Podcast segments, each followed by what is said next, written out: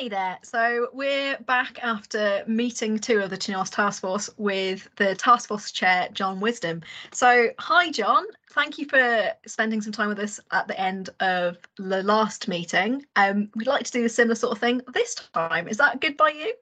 Absolutely fine, Millie. Thank you. Fabulous. So um, meeting two was last week. Can you tell me how that went? So I think the first thing to say is I'm really pleased with the progress we've made and how engaged all the members of the task force are.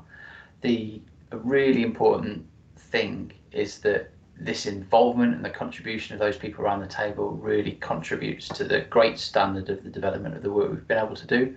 So I'm so pleased that we've been able to take that enthusiasm in and been able to focus on those key areas and seek some agreement. A, a key bit of agreement that we got to Uh, was around the principles of T N U O S charging and the interactions the task force is going to have with ongoing modification proposals to the existing T N U O S charging methodology. So as most people probably know, this is in the C U S C, um, and there are ongoing modification proposals that could potentially have an interaction with the work of the task force. And it's really important that we make sure we talk to the C U S C panel about what's going on. But I'm pleased to say that we're not intending to say at this point that any proposal should be halted or paused or not considered for progression, because we think we can manage that through good engagement with those work groups and with the C U S P panel itself. Um, I think the only other thing that I wanted to quickly mention was where we got to in terms of agreeing principles.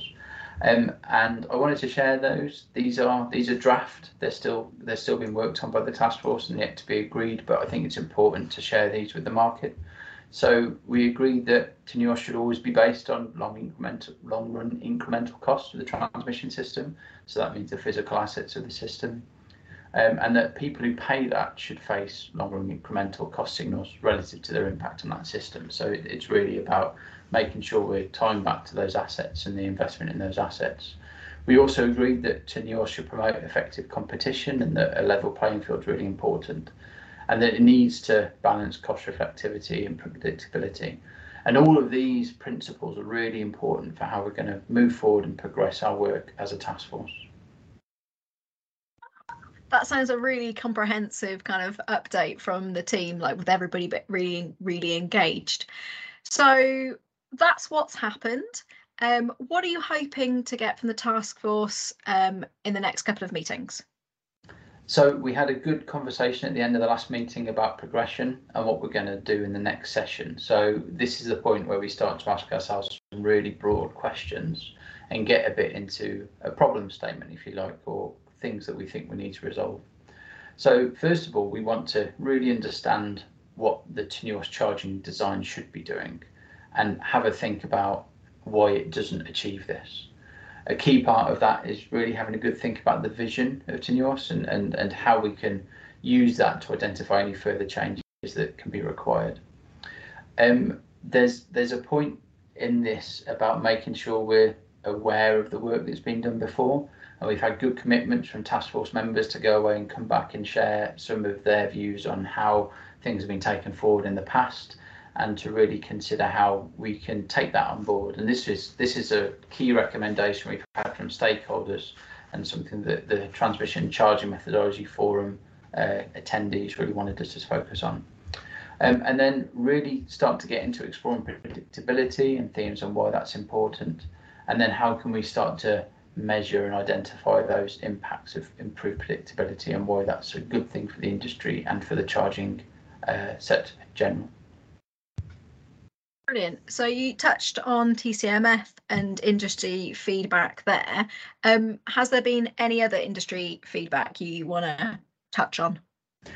Um, so I think the first thing to say is I'm really pleased with how the task force members are going out and engaging with stakeholders. It's such a key part of the task force member role, because obviously we're, we're not able to engage in every single meeting with everybody across industry, who I know is really interested in T N U O S charging.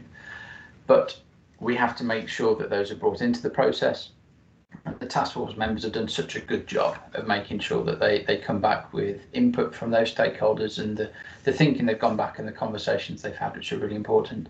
One thing that came out that we had a good conversation about, and I wanted to just give some reassurance on, was, was some task force members were coming back and saying their members wanted to make sure that we were well aware of net zero and the challenges that gives to the country and how important it is that Teneos charging ties in with that. And I think I just want to be really clear that the task force is really aware of this and the interaction with net zero, and the task force is going to make sure that any solutions or outcome are not going to conflict with the outcomes of net zero. And in fact, that should be a really key part of what the task force thinks about as it identifies what it's what it's taking forward. And even in the final report, we need to flag where, where these things are going to interact and, and what our suggestions are for getting on top of them. It's brilliant. Thank you so much. Um, I'll sign off now, and I'll look forward to having a chat with you after um, meeting three. Great. Thanks, Millie. Really appreciate it.